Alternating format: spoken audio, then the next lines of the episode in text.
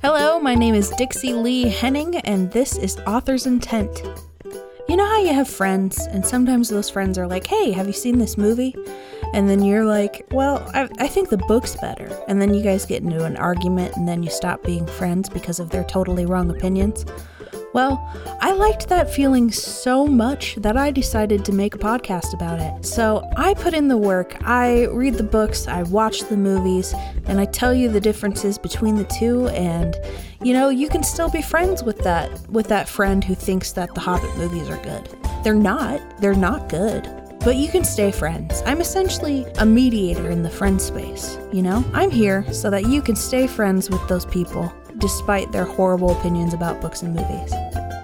So you're welcome.